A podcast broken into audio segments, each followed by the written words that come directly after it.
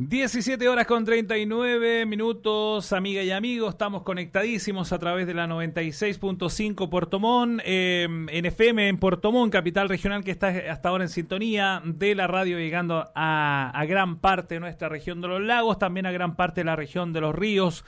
Radio Sago, la radio grande del sur de Chile. Estamos eh, con nuestra siguiente entrevista, conversación a través de este programa llamado Haciendo Ciudad y estamos con eh, Paula Daza, subsecretaria de Salud Pública. Queremos agradecer que haya recibido el llamado de Radio Sago para conversar un rato. ¿Cómo está? Buenas tardes. Hola Carlos, muy buenas tardes. Encantada de conversar contigo. Así es, estamos acá con el tema del COVID-19, el tema de la, de, la vacunación. Ustedes están con el plan de, busca, eh, de búsqueda digo, activa de COVID-19 en inmediaciones de establecimientos educacionales, subsecretaria. Sí, efectivamente. Bueno, nosotros sabemos que marzo es un mes complejo, la gente vuelve a sus actividades de rutina, eh, vuelve a su trabajo, eh, eh, están comenzando las actividades escolares, que, que es una, un deseo que yo creo que es tan importante para los padres, para los niños, después de un año que no han podido ir al colegio, pero estamos en pandemia. Y es por eso que hemos elaborado un plan especialmente dirigido a los colegios que tiene varios pilares y uno de ellos es poder encontrar oportunamente, en caso tuviera alguien un, caso positivo, que, que, podría no saberlo. ¿Por qué? Porque la mayoría de los casos, principalmente de los niños eh, y muchos de los casos de la gente joven, son asintomáticos, no tienen síntomas. Uno de cada tres casos que nosotros encontramos todos los días son personas que se han hecho el test y no lo saben porque no tienen síntomas. Y por eso esta estrategia de búsqueda activa es tan importante. ¿Y en qué consiste? Los móviles de la Seremi de Salud van a estar ubicados en las inmediaciones de donde hay colegios, eh, van a estar en horario de entrada y salida de los colegios, para que la comunidad educativa y para otras personas se, testeen. Es decir, los profesores, los padres, eh, los conductores de transporte, también los kiosqueros que están alrededor de los colegios.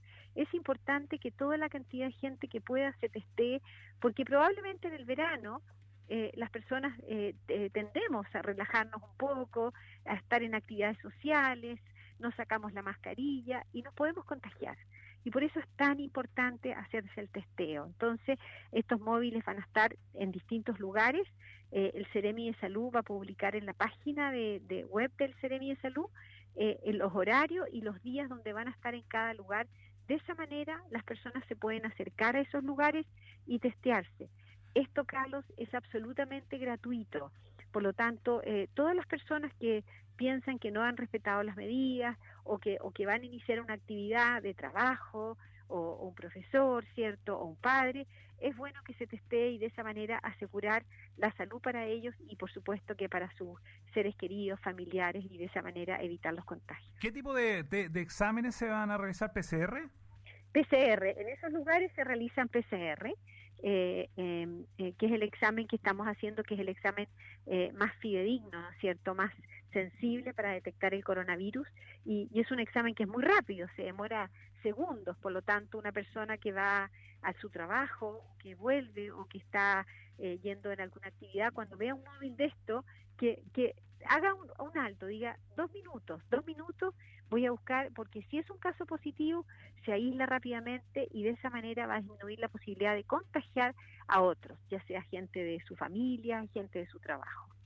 El día de ayer eh, se supo de, un hecho en un, en un, colegio de Puerto Montt, de, un contagio de, dos alumnos. ¿Cómo están evaluando esta situación?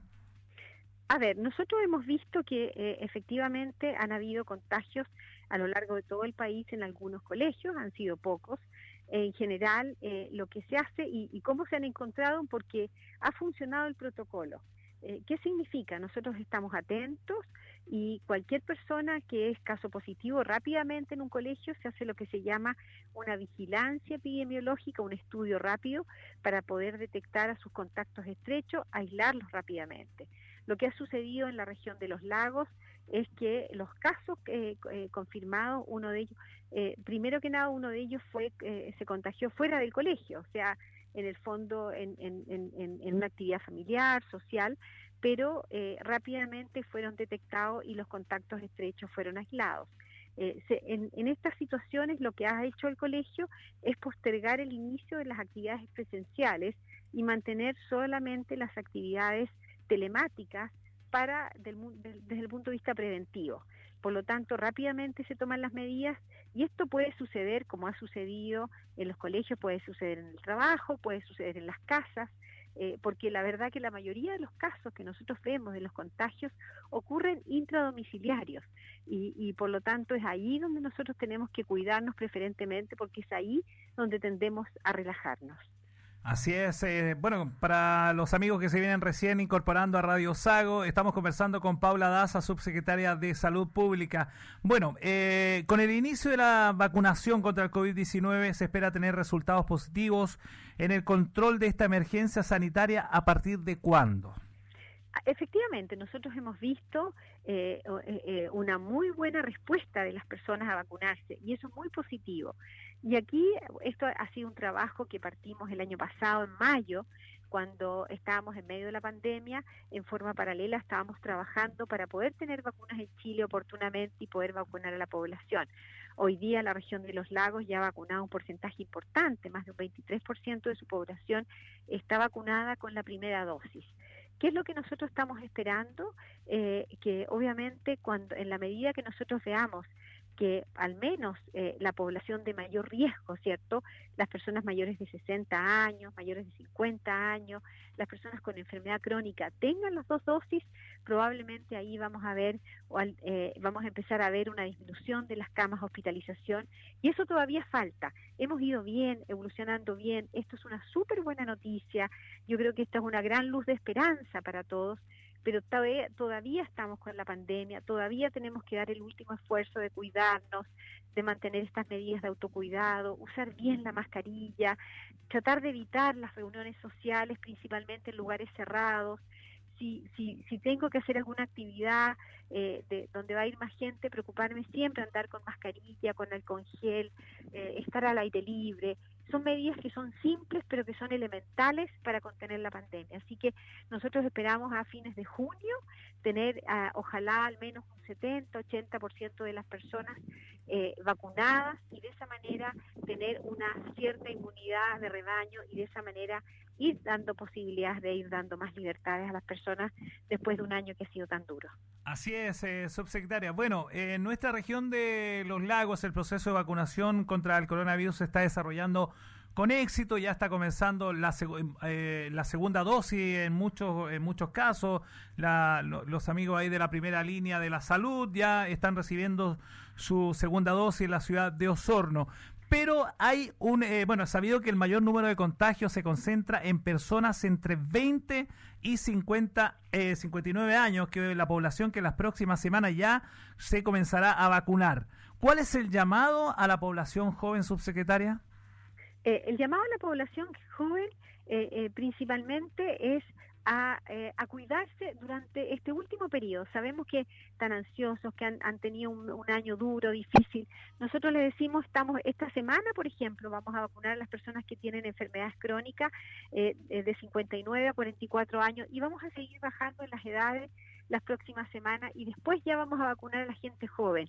Queda poco, queda poco. Tienen que esperar su turno para vacunarse. Ahora, ¿por qué tienen que esperar? Porque nosotros hemos partido por las personas que tienen más riesgo de enfermar gravemente. Pero ellos tienen que cuidarse también. Nosotros tenemos pacientes hospitalizados jóvenes. Eh, yo ayer estuve con una persona joven, una persona de 40 años, que es una persona joven, que sana, sin ningún antecedente, y que estuvo en una unidad de cuidados intensivos hospitalizado durante tres semanas, conectado a ventilación mecánica. Por lo tanto, tenemos personas jóvenes que se enferman gravemente y obviamente las medidas de autocuidado es llamado a decir a cuidarse, a hacer el último esfuerzo. Ustedes en la región tuvieron meses durísimos, estuvieron en cuarentena muchos, muchos meses eh, eh, y la gente lo pasó mal y eso es tiene un impacto no solamente en la vida social, sino que también en la salud mental. Y en la medida que nosotros vemos que hoy día hay más libertades, pero ojo, Cuando tenemos más libertades, tenemos más responsabilidades, porque es ahí donde nos podemos contagiar y lo que no puede pesar que en estas comunas que han hecho tanto esfuerzo las personas haya que volver a retroceder. Así que un llamado a todas las personas a hacer el último esfuerzo, a cuidarse, usar la mascarilla, usar el alcohol gel y evitar, evitar eh, los contagios y las reuniones sociales.